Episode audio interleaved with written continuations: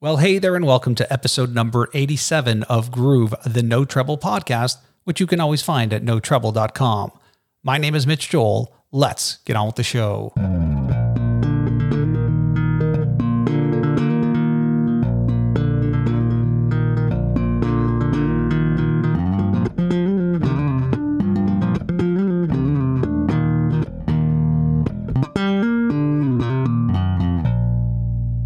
So, who are you and what do you do? My name is Kasim Sultan. I am a singer, songwriter, musician, bass player, guitar player, keyboard player, uh, and I've been doing this for a very, very long time. I was going to say your first time on the bass, isn't it? no, no, no not a lot. We're going to talk. I mean, your story is incredible. The bands you played with, the gigs you've played with, the albums you played on. It's an astonishing story for those who who don't know you. I'm I'm most curious. I think we should just go a little bit back to the early early beginnings, and I'm curious where you first discovered the bass, how you first held it. How did it come into your life? This instrument. Well, I started off as a guitar player. Um, uh, my dad was a hobbyist, and he had a guitar, and and and I kind of took an interest in it. And uh, then somewhere around, I guess, eight years old, uh, uh, eight or maybe eight or nine years old, I saw the Beatles on Ed Sullivan, and decided that that's what I was going to do for the rest of my life. I made that conscious decision at that point, and never looked back. Um, I had taken some guitar lessons, but I really wasn't the best student in the whole world. So uh, I decided after six months of guitar lessons that I was going to teach myself. And I set about uh, listening to the records that were popular at that time, um, maybe early early '60s, mid '60s, um, and just picking out uh, chord changes and learning how to how to play chords through a couple of basic songbooks. Mel Bay was a very, very popular um, beginner's guitar playing book. In any case, um, and I fancied myself a, a rhythm guitar player. Um, and these uh, these kids moved in around the block from where my folks lived at the time, and they wanted to start a band.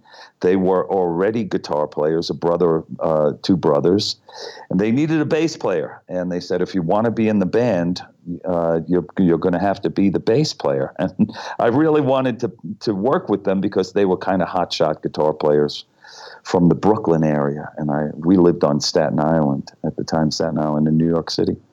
And so I uh, sold the guitar that my dad bought me a few Christmases earlier, and uh, and bought a bass and uh, set about learning how to play bass guitar and being the bass player.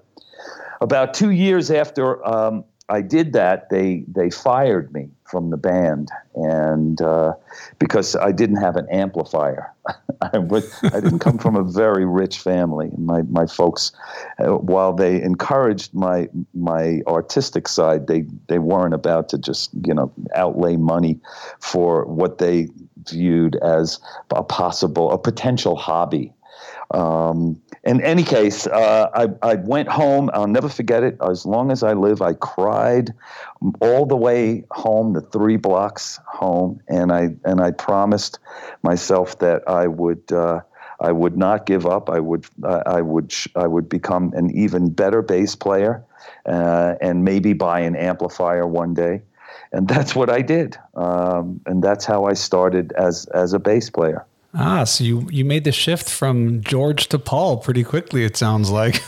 yeah, um, you know, I, I, I just figured that uh, there there were a lot more guitar players than there were bass players. So um, so the the chances that you were going to get into another band were were were higher if you were a, a, a more of a rare commodity. you know, so uh, so being a bass player uh, was uh, was was advantageous. And then on top of that was was singing was another uh, plus. Uh, in the uh, another, you know, mark in the plus column, if you will. So uh, I I was a singer as well because not only because um, it, you know I I just gravitated towards that, but because nobody else wanted to do that. You know, nobody else wanted the responsibility of being a singer in the band. So I said, well, fine. If nobody wants to do it, I'll do it. And uh, and that helped me tremendously. Being a number one, being a bass player, and number two, you know, not not uh, being uh, squeamish about taking on vocal responsibilities. Did, at what point did you realize? I mean, I have an acumen for this. I want to, you know, more than just the fame of seeing the Beatles and wanting girls mm-hmm. screaming for you. There's talent, there's playing, there's perseverance. At what point do you start going, this is actually serious? This is real? Oh, it wasn't until my late teens that I decided that, uh, you know, I had I had some uh, talent, and uh, and I wasn't bad at what I did, and I was gain I was gaining momentum uh, as a musician and uh, working with other artists. I was fascinated with r- the recording process and how how records were made and and uh, you know over overdubbing and multi-tracking, which was just coming into being at that time in the '60s uh, and early '70s, and uh, the just the, the the the whole idea of of, of playing music and uh, and and making a uh, making a life out of it was uh, just appealed tremendously to me, more so, I guess, than my buddies uh, and the and the kids that I grew up with, who maybe had had a similar passion for it, but were more realistic about the the chances of them actually becoming a professional musician. I was, I, I was, you know, come hell or high water, I, uh, that's what I was going to do. Uh, and uh, luckily, my, my folks kind of put up with it until I started making a living at it um, in my late teens, albeit very, a very small living, uh, because I was still at, at, at their house. But um, I, you know, I, I guess if I had if, if I had reached a, a point where I was uh, I was hitting a wall, it might have been a different story, and maybe I would have kind of uh, explored other options for myself. But uh, but I kept gaining ground. I kept getting uh, a better gig and and being in a better band, and uh, until I got my my first huge break when I was 20 years old, which was, uh, uh you know, like kind of early for uh, a musician to get uh, uh, get in a band that was making records and touring all over the world. I mean, yeah, it, it, feels kind of early, and I'm wondering: Are your parents having that conversation with you about college versus this music hobby you have, or was it really clear to them that no, this is this is the path that you're going down? Yeah, well, my dad, uh, as, as supportive as he was, and he was my biggest champion uh, in, in, in my pursuit of a career in music. Uh, there there did come a point where he said either you get a job or you go back to school, uh, I, and I think that was around 17 and a half or 18. Um, and at that time, I started playing with a with a girl uh, by the name of Cherry Vanilla in Manhattan, and she was kind of really uh, hooked into the music scene in New York City, and it op- opened a, a, whole new set of, jo- of doors for me that uh, that wound up getting me the gig with Todd Rundgren. But uh, but I uh, you know I, I, mean I listen I was only making a few hundred dollars a month if I was lucky, but it was something. It, I, I, wasn't putting my my amplifier and guitar in a in a shopping cart and rolling it down to the local high school to play, uh, you know, a, a, high school dance, uh, you know, and come home with fifteen or twenty dollars in my pocket. I was uh, I was uh, you know playing in Manhattan at places like Trudy Heller's and Max's Kansas City upstairs, uh, and uh, and I was making I, I was making some strides in in turning it into a career. Um, so my, I think my dad saw that, and he was like, "Okay, well, uh, you know, you you gave yourself just a little reprieve. Maybe, you know, maybe not uh, not for the next couple of years, but for right now, I'm going to leave you alone and let you uh, and and see how this all pans out for you." Yes, um, some stave executions last longer than others. exactly. Yeah. So so I did I, I did get that, and uh, and and then things just kind of the stars align, and and uh, and I wound up in a in a very successful band. So let's talk about that. You, you dropped the name Todd Rundgren. It's a huge part of your history, a huge part of rock and roll history. Mm-hmm. What is that first meeting like? What is the conversation like? Is it clear that there's this utopia thing happening? How does this all come together? Well, funny enough, uh, my sister, uh, I'm the oldest of four, and, and, the next in line is my sister.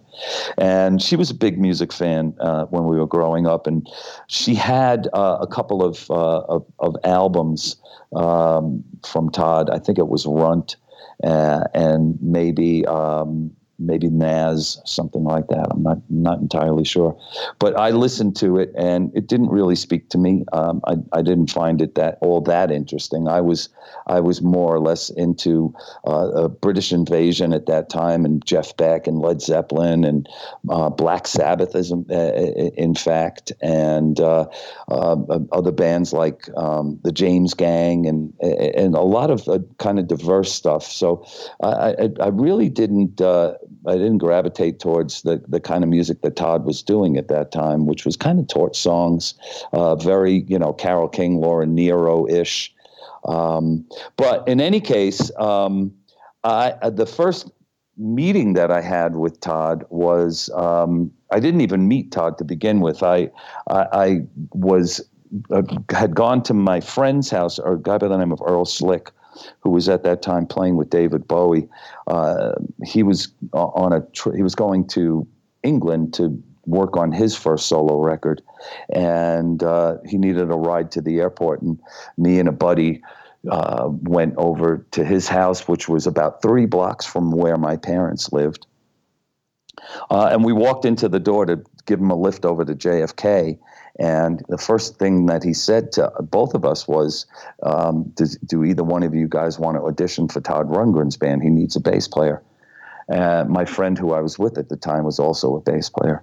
And I, I said, Yeah, I'd, I'd love to do it. He said, Well, if you call Michael Kamen when we get to JFK, tell him that you're interested in the gig. I'm sure he will uh, recommend you uh, hands down. Now, I had met Michael through Cherry Vanilla. And Michael is was a very very successful uh, uh, producer and arranger and pianist in the New York City music scene. Um, I, I, actually he took me taken me under his wing because the the, the the whole time that I was in Cherry Vanilla's band, I was the, the piano player. I was not the bass player. I had my wife, my then girlfriend, who turned out to be my wife at the time, um, bought me an upright piano because I, I, I said, yeah, I really would like to learn how to play piano. I think it would help me to write songs. So she saved up her, her money from her job and bought me an upright piano. And uh, I set about teaching myself how to play keyboards. And then I got the gig with Cherry Vanilla as her piano player. That's how I met Michael Kamen. It's a very convoluted story, Mitch. Great story. Keep going. I love it. It's a, it, it makes sense to me. Um, so Michael uh, uh, helped me because he was friends with Cherry Vanilla. He helped me uh, uh with my piano playing chops. I get to JFK uh, and uh, and uh, I, I, take 20 cents or something like that, drop it into a payphone, call Michael Kamen up and said, "Hi, Michael, it's Kasim. Um, I hear that Todd Rundgren is looking for a bass player. I'd like to uh, I'd like to audition, or I'd like to know if, about auditioning for the the gig." And he said, I, I, I, didn't know you were a bass player. I thought you were a piano player. And I said, Well, yeah, I am. But um, my original instrument, or an instrument that I'm very comfortable with, is bass. So he said, Okay, I'll recommend you. he didn't even ask if I was any good at it. He just said that he would recommend me, recommend me hands down. So he called Roger Powell, who was putting together the auditions for for the Utopia gig because he uh, Todd was uh, was on his way back from India. Todd had spent the month, the previous month in India, mopeding around, just checking things out, and um, uh, and I, I I borrowed twenty dollars from my uncle and took an Adirondack Trailways bus up to um, Woodstock I met with Roger Powell and Willie Wilcox, who were the keyboard player and the drummer for Utopia. And I learned uh, about maybe five or six songs, which to me, that material at that time, that was the prog phase, prog rock phase of Utopia. So it was very, very complicated stuff. Um, but for and I'm not entirely sure why. Even relating the story to you, I'm, I'm I'm going back in my mind and saying, how did I do that? But there were songs that I'd learned uh, and that were they had not only just like incredible key changes, uh, key signature changes, but time signature changes. Um, they they happened to be um, long songs. They weren't your average three minute pop songs. These were six seven minute prog rock epics that I, I had to learn within uh, a day because Todd was returning from India the next day, and uh, and and so he came the next day. He came, and he he met me we played. Uh, he asked me to sing because one of the, uh, and this goes back to the beginning of the conversation. One of the integral parts of getting the gig was singing. Um, and I, I, I, sang a little bit for him, and I played a little bit of piano. I, I, I, think I did a song that I did with Cherry Vanilla at that time, and then I, I, played the five or six songs that I learned with Roger and Willie, and uh, and I went home uh, they said, "Okay, we'll we'll let you know uh, if you you know we'll let you know what we're what we're going to do over the next few days." Well, the next day, I got a phone call from Roger Powell welcoming me to Utopia. What I didn't know was that Todd did not want me in the band. Uh, he no. didn't. He didn't think that I was um, experienced enough. I had never been on tour before.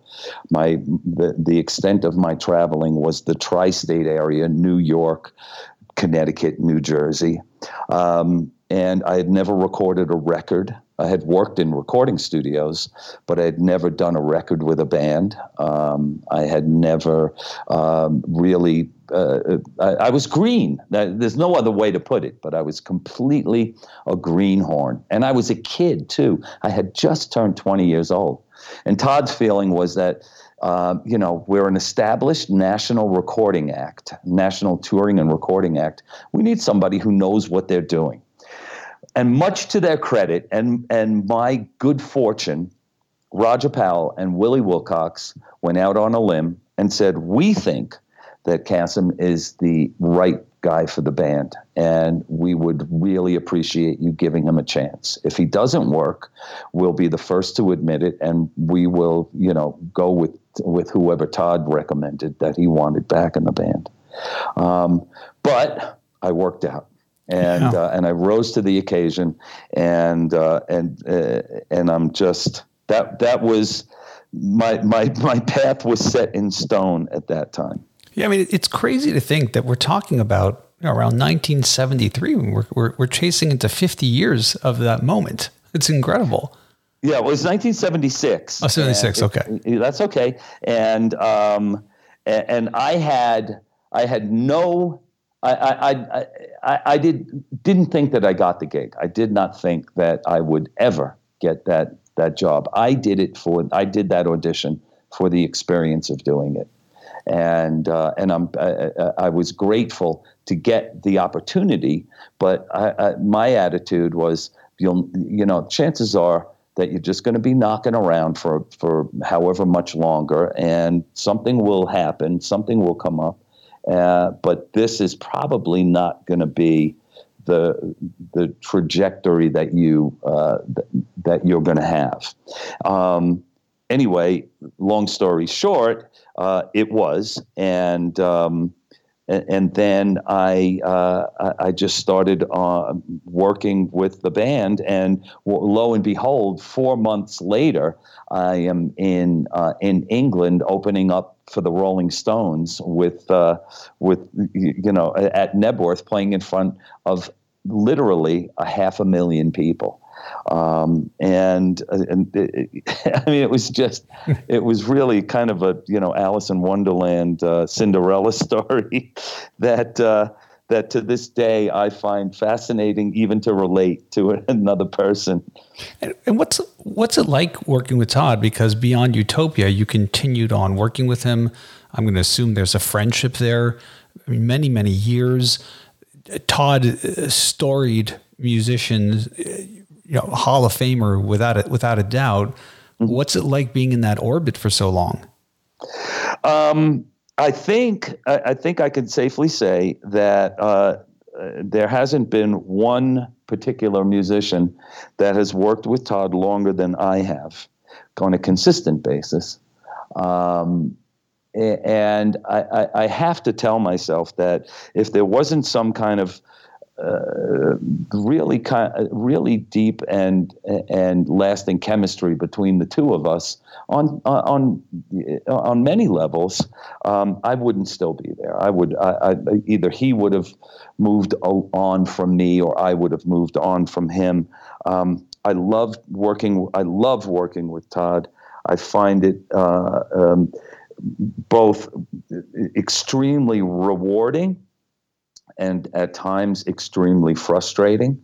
Um, but uh, but the the the rewards far outweigh the frustrations, uh, uh, and it's only because uh, if it was you know if it if it were it my career, maybe I'd do some things differently. But that's why everybody has their own careers and their own paths. Um, uh, you know, uh, it, it, the the frustrations are, are, are just like, gee, I wish we would have done that song, or uh, I, I, I wish that this record would have been recorded a little differently, or uh, I wish he would work more, or I wish he would work less. So, you know, it's always there's always something to complain about, really. but I love I, I love him like a brother, and uh, I wouldn't trade the last 45 years for all the tea in China. There's something interesting too about that band in terms of you talked about progressive music, and many people would say that Utopia was one of the originators, founder of that progressive rock movement. There's also an aspect of the band that was very pop friendly. And then when you add in the layer of how people perceive Todd in terms of alternative, inventive, adventurous, there was a lot happening. And I'm wondering, as a bass player, where are you pulling influences from? How are you evolving as a player when the genre is moving in such a fluid and, and what I'm going to assume a very creative but strange way as well? Um, I don't. I don't know that there was ever a conscious thought on my part to uh, to to think to, to say to myself, this is the kind of player that I, I want to be. This is the this is the kind of style that I want to uh, achieve or that I, I, want to excel at. I think from from myself, uh, it was always about how do I serve the song um, or the artist. Uh, what what works? What in my mind works best for this particular piece of music uh, or this record or um, because you have to remember too that not only was I working uh, with Todd and Utopia, uh, I, I, there was never an exclusive agreement with myself and Todd. I was I was always working on other things as well, not only my own material, but uh, I, I, guess probably the most uh, popular example or the most um, recognizable example is Meatloaf. And when I sat down to do that first record, um, I was I, I, I, was only in Utopia for about eight months at the time. Um, and we we learned that uh, all, all, those songs from Paradise by the Dashboard Lights to Bat Out of Hell and took the words and two out of three and uh, and all revved up and ev- everything else that was on that first record. Uh, we learned that myself and Todd and Roy Bittan and Max Weinberg as a band um, and, and, then we went into the studio and recorded it. I, I, I listened to the bass playing on that record uh, so many years later, and I say, "Geez, I can't imagine how I got away with playing that," uh, because I, that was just, you know, I was just, I was freestyling. I was playing stuff that uh, that these days, or even ten years later, you would never in a million years play on a record. It was just uh, I was uh, I was I was all over the place, but nobody stopped me, and I think that that that helped me to to kind of um, find my own uh, you know water seeks its own level. And uh, and that's that's how I approached playing uh, wasn't long after that that I did uh, I did other records like for the Indigo Girls or uh, Celine Dion or uh, or a bunch of other people Joan Jett or um, Hall and Oates and uh, Richie Sambora that all, all those those those early years were my my formative years in terms of of how I approach playing uh, with other people's music. So, so let's talk a bit about that album because, like, you know, it, it could be a casual conversation where we're just talking about music, but we're jumping from people like Todd Rundgren into not just Meatloaf, but being foundational on this album that to this day is maybe considered one of the greatest rock albums of all time with Bat Out of Hell. And you talk about this idea of you know again never would we even fathom someone playing that type of music on that type of song but i could push back to you and say never in our world could we imagine ever hearing an album like that at all I mean, you're in an environment with Meatloaf and Jim Steinman. And again, it seems like this is a very adventurous time. We're moving into rock and rock operas. We're moving into mm-hmm. albums that have themes. I mean, concept mm-hmm. albums is still something somewhat new in the world. At what point are you looking around this room beyond the Max Weinbergs and Todd Rundgrens and thinking, this is something completely different? Do you know when you're recording it that this is going to be what we now know is Bat Out of Hell? Do you think this is so weird? People are not gonna. How are they gonna get this? What, what, like, where's your headspace at for this album? Um, I, I, it, that's that's a it, it's a difficult question to answer because um, I, I, I really thought at the time that um, that it was just a, a, a kind of a a, a one-off. You know, I didn't think that there was uh, that there was any. Uh, I, I, I have to be careful because I don't want to disparage the music because it, it can't be. It's brilliant. It's absolutely brilliant. But I think it's one of those. I think it's one of those situations where just the stars just align, and you are. Uh, it's just everything happens to come together at, at, the right time in the right place with the right musicians with the right music. And uh, and it just takes on a, a, a, a life of its own. Uh, honestly mitch i never after we finished that record after i finished the basic tracks on that record there were some overdubs that were done up in woodstock. And i did some background vocals on it um, I, I, never thought that I would hear that music again. I thought it would just, you know, kind of be one of those crazy. records. That's that, crazy. Think about that. That's crazy. yeah. I thought it would be one of those records that you did. I got paid for it. Um, and I, uh, you know, just move, move along. Keep it, keep moving along. and, uh, and about a year and a half later, after I had completely forgotten it, um, I was in my car driving from my folks' house uh, in the city up to Woodstock to start uh, either a Utopia record or a Utopia tour. I'm not com- entirely sure which. And I was listening to the radio and I heard uh, something that was oddly familiar. And I could not for the life of me remember where I heard that. So one of those things I'm sure that most people can, re- can relate to. You hear something and you know you've heard it before but you just can't remember where. And it was one of those moments. And then a, a, just a, a, a bell rang, and I was like, oh, right, right, right, right, right. That's the record that I played on a year and a half ago. Um, and I, now I remember where I heard that song. I think it was Bat Out of Hell. Um, and, uh, and I thought to myself that it was really cool that those guys got their album made out uh, and on the radio because I, I, I, did remember that there was some uh, there were some hiccups in the uh, in, in the final mixing, and they had Jimmy Iovine come in and, and remix some tracks, and then a, a, a few other people were mixing uh, "Bat Out of Hell," uh, and uh, and then I think I think that Todd ultimately did all the final mixes on that. I'm I'm not entirely sure, but in any case, the point is is that uh, I I heard it. I heard it on the radio, and about I don't know, maybe a couple of three months after that, it just exploded. And uh, to date, it's one of the all-time biggest selling records, um, next to Dark Side of the Moon, Thriller, uh, Hotel California, and a few others. And rightfully so, for sure. And, and again, yeah. this wasn't a one-off necessarily. You continued to work with Meatloaf. I mean, to the point where you you eventually become his musical director. So again, a relationship is is, is bond and trusted.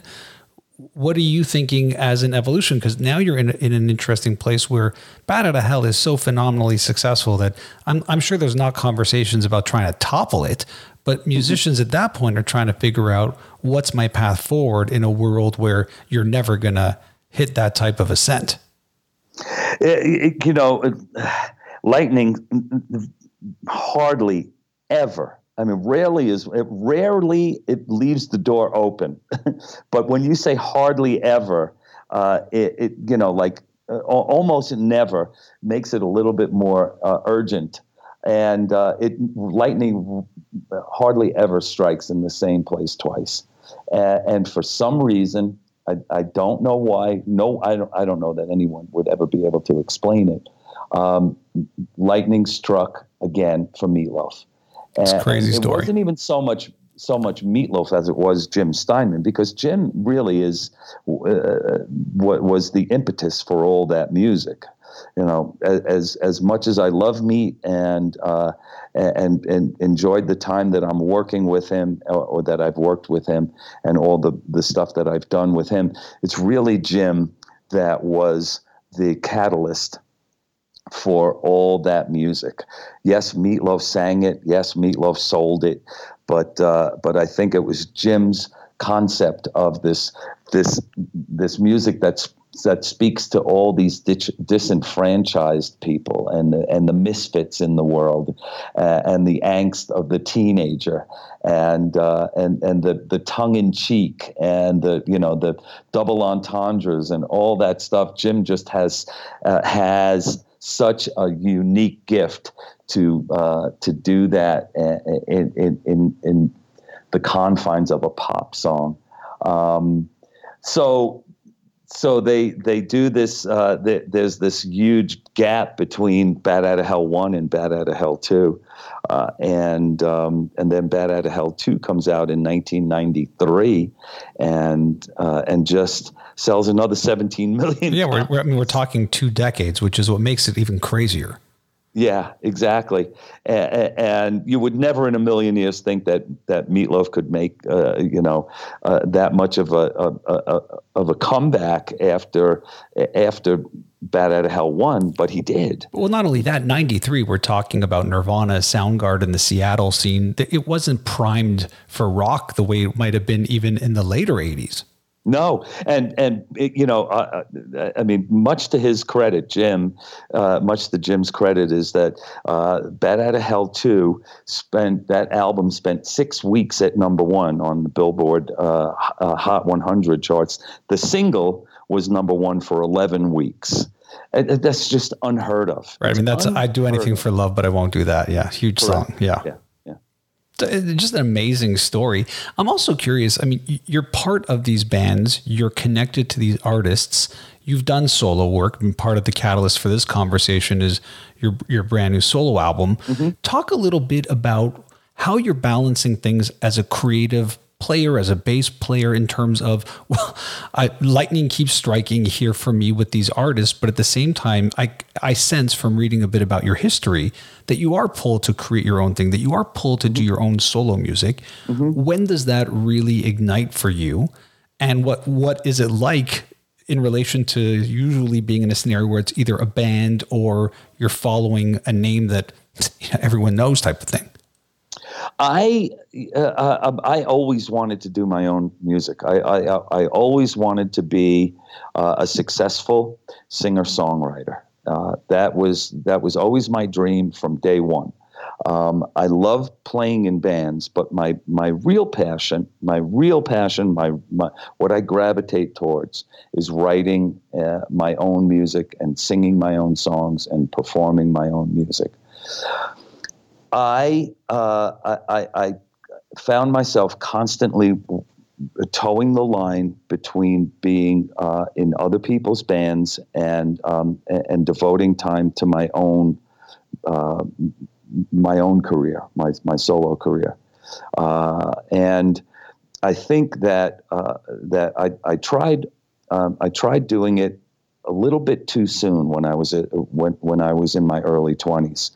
Um, I was convinced, you know, I was, for lack of a better term, and I, I, I, hope it's okay to say this, but I was I was full of piss and vinegar when I was in. It's great to say 20s. that. Yeah, yeah, I, I, and I was I was convinced that I had what it takes to um, to to have a successful solo career or to be a successful one person act. Um, and I didn't realize that that there are very few people that can achieve that. So I constantly um, walk this tightrope between, you know, desperately wanting wanting to be successful at that, and at the same time, um, wanting to you know, wanting to always kind of better myself as a musician, working with as many people as I possibly could, playing in this band, playing in that band, playing on this person's record, touring with this one, uh, going to do a recording session with this one. Um, and and I kind of got the wind taken out of my sails early on when my first record uh, didn't didn't do all that well, and it was it, it was because I I just I didn't give myself enough time working on it. Uh, I, I, I, didn't put, I don't want to say I didn't put the footwork in because I certainly did, but um, but you know it takes it, it takes a certain person to uh, to be able to to write a three minute song that speaks to a lot of people, um, and and it's a craft and you work on that. You work at that craft and you hone it and you do it constantly constantly constantly constantly. It's like anything else in life. Um, and I, I, I, I, I hadn't achieved that uh, that that place where I, I, I could do it and I got discouraged. And I kind of stepped away from it for a little while. Never, never completely, but uh, I, I spent the, the majority of uh, of the 80s, the rest of the 80s, because I did my first solo record in 1981, and I and when it wasn't as successful as I had hoped, um, I, I, I, I spent the rest of the next 10 or, or 12 years working with other people and I kind of put my my solo career on the back burner. Um, I, I was continually writing and and working on on becoming a better songwriter. But uh, but I spent that the rest of that time with Meatloaf, uh, Hall and Oates, Joan Jett, um, and a few other acts, uh, and Todd too, as a matter of fact. Um, and it wasn't until the late 90s that I, I decided that, you know what, I am really going to take some time for myself and, and start working on my own music again. And I did that. And uh, I did a, a, another solo record in, in the early 2000s. I think it was 2004. I'm very, very proud of that record. It, it, it was at a, a time when uh, people was, were doing a lot of independent music, uh, and it was easy to self release uh, and sell it on the internet. Uh, and that's what I did. Um, didn't have a record label, but I was uh, I was happy doing that, uh, along with my work with Meatloaf and Todd, and I found kind of a a, a, a nice a, a, nice place that I was comfortable in, working with other people and and being able to go out, do my own music, uh, do uh, some solo shows here and there, um, and then somewhere uh, uh, uh, over the next, I guess, 10 years, uh, I kept working on my stuff. I, I, put out another couple of solo records and, and uh, put a band together and started working uh, on, on, on my solo material more. And yeah, I'm just, I'm, I'm at a really good point in my, in my musical life where I get to do a lot of everything and, and I'm okay with it. Yeah, I mean, the new album's got some interesting facts on it. Uh, you do a cover of a Nick Lowe song, which is really interesting. And then there are a couple players on your album that the world knows, namely Keith Scott and, and Mickey Curry from Bryan Adams' band. But again, we mm-hmm. associate them with only being in Bryan's band. They do a lot of amazing work with other bands. There's a unique thing happening on this album. And I'm wondering if you're sensing that as you get older, you you to a certain degree get freer in terms of what you're willing to do creatively. I was watching even some live shows of you at, at Daryl's place and just mm-hmm. watching the diversity of the music and what feels to me when I'm watching you perform a real sense of comfort versus and again I'm, I'm not saying it's an age thing or it's not an age thing there are people who are in similar age as you, as you are that mm-hmm. are more on the winding down side and happy to mm-hmm. do the drop in gigs on the weekend and the, the you know the the corn fests or whatever it might be. Mm-hmm. It, it feels like you feel very creative and relieved a little bit at this point in your career. I, you know, I I have a great time doing my own music. I I love, uh, for instance, I'm out on the road with Todd right now, and we do. We've been uh, doing shows since October 1st.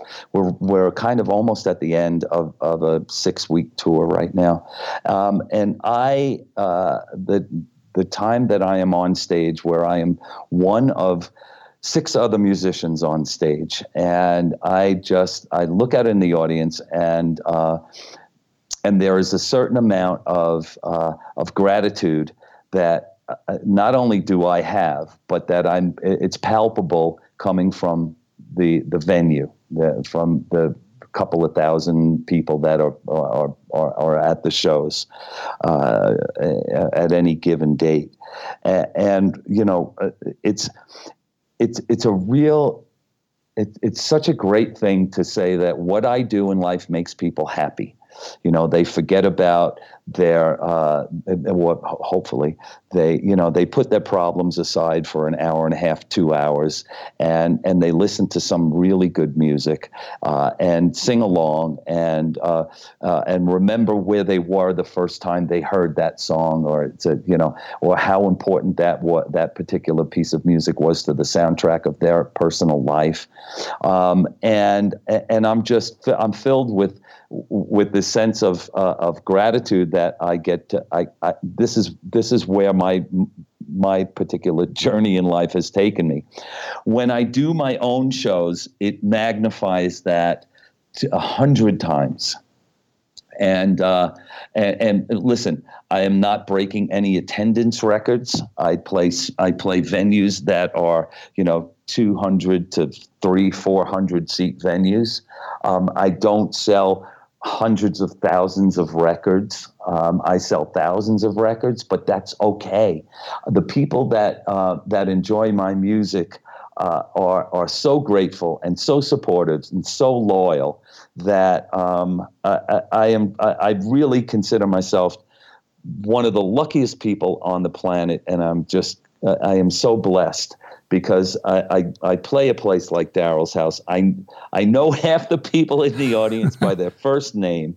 Um, I am constantly calling people out uh, uh, from the stage, and uh, and I just have the best time in the whole world doing what I do, um, and because I know that that I am I, am I'm providing, for lack of a better term, I'm providing a service that is just so heartfelt. Um, that uh, I'm, I'm, you know, I, I, who could ask for more? Yeah, it's ama- it's amazing too because I feel like even in this conversation we're we're, we're jumping decades and timelines, but there's so yeah. many things that I want to talk about, and I'm trying to be respectful of your time. A couple more sure. things that I'm, I'm super excited about. One is it's one thing to play with Joan Jett; it's another to actually be in the Blackhearts. Like you were a member or are a member of of the Blackhearts. Yeah. What, how do how does one go from where you were to Joan Jett? How how did that introduction happen? And what did you think about being in a band like that? Only because you know music like that we're starting to strip away at things. You can see connection points between even Utopia and what was happening with Meatloaf or Patty Smyth uh, and on. Joan Jett and some of the other artists you've worked with. There's this different type of stripping down and rawness of the music. And I'm, I'm wondering mm-hmm. what attracted you to it, or why do you think these artists felt you were okay to be a part of that? Uh, um, well, I'll take uh, uh it's, it's, like a three, four part question. Yeah, let's ramble. Uh, That's what we do. well, first, uh, I'll, I'll, uh, I'll answer your first, your last comment first. I, I, I'm pretty good at what I do. So, um, so the fact that Joan uh, would would say, "Yeah, Kasim would be uh, would be okay in the band," um, uh, you know, part of of being a successful musician. Uh, it's not so much about uh, um, it's not so much how you uh, playing well. It's it's pretty much playing well with others. you know, uh, you could be the best player in the whole world. If you don't work well in a band situation, you're never going to get a gig. Um, uh, you know, and people are going to not want to work with you. So um, I happen to to be good at what I do, and and, and I'm nice to be around. so so for Joan, you know, who is is a very very down to earth. Um, um, I don't want to say simple because she's not simple. She's a she's a a, a very deep um, person. Um, but uh, but the the music for me was was really um, it, it, it, didn't take a lot of figuring out. It's like I know exactly what it takes to to be the bass player in this band, uh, and the the whole thing with Joan was when I started working with her, my my, my best friend in, in, the whole in my entire music career uh, was a guy by the name of Tommy Price, or is a guy by the name of Tommy Price. Tommy um, and I grew up together. We've known each other since we were 11 years old.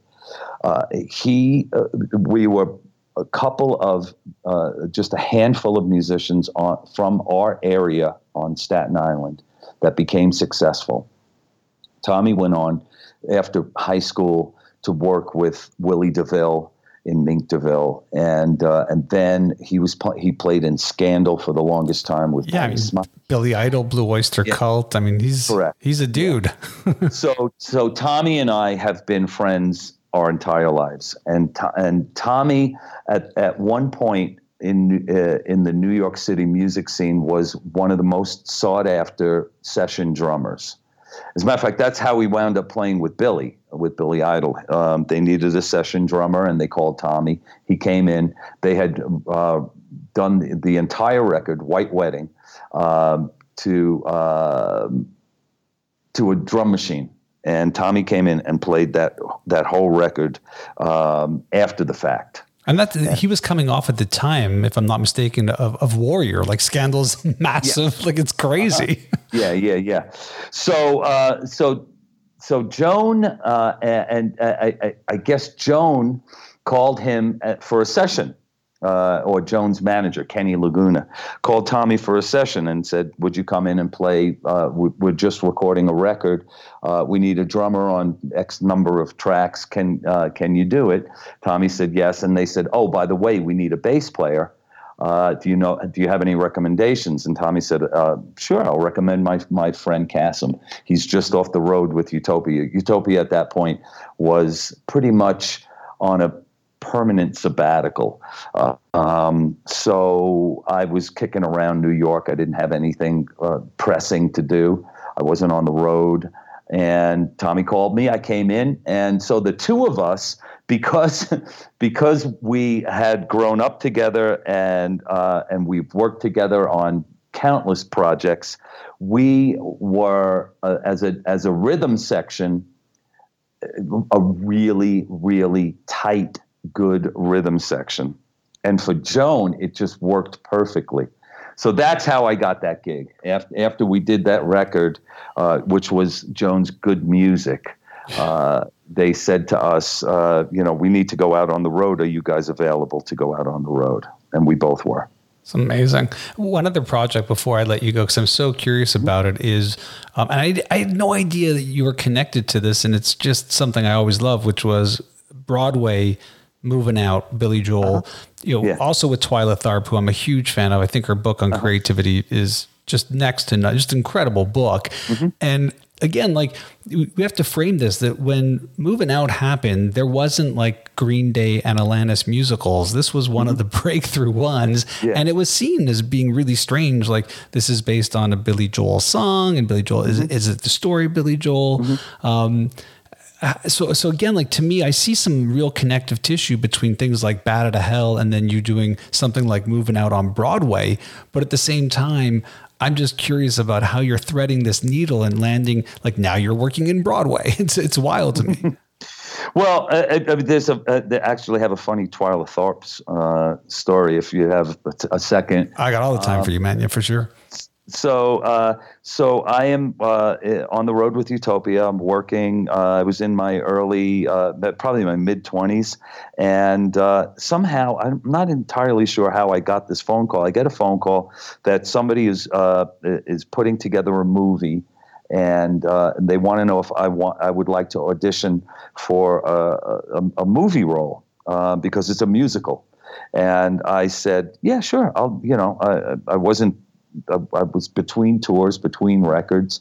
So I had some time and uh, I said, they said, okay, well, you'll be auditioning for Milos Forman for uh, the, uh, uh, one of the characters in the movie version of Hair. Uh, and I said, "Oh, okay." Now uh, I knew Milos Forman, who who he was, from my dad, who was a big Western fan, and I think Milos had directed a couple of, of really big Western movies. Uh, I'm sure I could Google him in two seconds and tell you which ones, but off the top of my head, I can't can't remember. But in any case, uh, very very fam- famous uh, Hollywood director, uh, and um, one of the people, not one of, but the, the choreographer for that movie was Twyla Tharp. So, um, so I learned a song from the cast album, and I went to audition for Milos Forman. I completely ruined the audition uh, because I forgot the words to the song at the, at the penultimate moment where I am in a room there's Milos, the other producers, and, a, and, maybe 10 or 15 other people. And I blanked on the song. I completely blanked. Uh, and uh, they said to me, That's okay. It's okay. Can you play us anything that showcases your singing? So I sat down and I played something on the piano for them, and I, I made it past that part of the audition. The second part of the audition was dance uh, and I had to go audition for Twyla. And I, I am not a dancer. I am a white kid from Staten Island, New York, who can barely can barely put two steps together on stage. Um, and uh, I get to this audition with Twyla Tharp, and her assistant says, "Okay, this is this this is what you're going to do. Here are the moves. I'm going to show you the moves." and he just starts flailing his arms around and counting down from 10 10 9 8 7 6 5 and all each number is associated with a different move that it, it, just looks like some alien came down and zapped him and he's like writhing on the floor and can't get up um, and uh, he said okay you got it and i'm like i guess i don't know he says okay i'm going to call twyla in and, and she's going to watch you dance and I'm like, okay, great, wonderful. Sounds like a nightmare. Twyla Tharp comes in and he says, okay, are we ready? One, two, three, go. And I just, I lost it. I, I just said, I'm sorry. I, I, I tried, but I can't do that. She went off on me like you cannot believe. She cursed. At, she said, she said, I cannot believe they send me people who can't dance. This is so messed up. And she's using four letter words uh, and, and, just going off on me. And I'm like, I'm so sorry. I can't. I'm sorry. Yeah, here's anyway. a bass. Let's see what you can do with that, Twyla. yeah. so cut to 20 years later, and uh, and I am uh, uh, uh playing in the, the Billy Joel Moving Out uh, Broadway show, which I had such a wonderful time doing the band uh, killer band like the music was insane on that show yeah well that was put together by my friend tommy byrnes who at the time was billy's musical director. And uh, that whole show was put together by tommy. And the, the trombone player was kevin osborne who was the musical director for the band. Um, but it was it was such a, a, a great experience uh, going into Manhattan uh, every night, uh, you know, six times a week, and um, and playing Billy songs. That uh, it was it was just a it was a real. I played guitar uh, actually right back to to my roots, rhythm guitar. Uh, and it was just a great, great experience. I loved every second of that show. Did you bring it up to Twyla? Were you like, "Hey, I'm going to tell you a story"? I didn't think that that would be a really smart thing to do. She's not the friendliest person in the world, and I, I, I doubt that she would have remembered it. Um, but uh, but uh, it, it, that's just one for the book for me, anyway. It's amazing. Well, yeah. It's been it's such a treat catching up with you. Again, brand new solo album ready for people to check out. And I yeah. mean, there's so many stories. We didn't get into Blue Oyster Cult. We didn't get into Richie Sambora. We didn't get into Indigo Girls and Hall & and a ton of other crazy work that you've done, including, by the way, you, you were in Yellow Matter Custard, which was this yeah. incredible Beatles cover. It's just a great, great mm-hmm. band.